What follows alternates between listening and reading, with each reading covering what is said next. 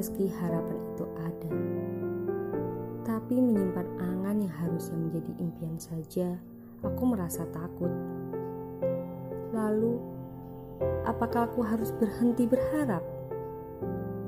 Aku rasa itu bukan jawaban untuk sebuah pertanyaan. Aku memang tak berani keterlaluan merajut asa. Tapi bukan berarti aku harus berhenti melangkah. Siapa tahu, waktu akan mempertemukanku bersama mimpi yang belum berani kugapai.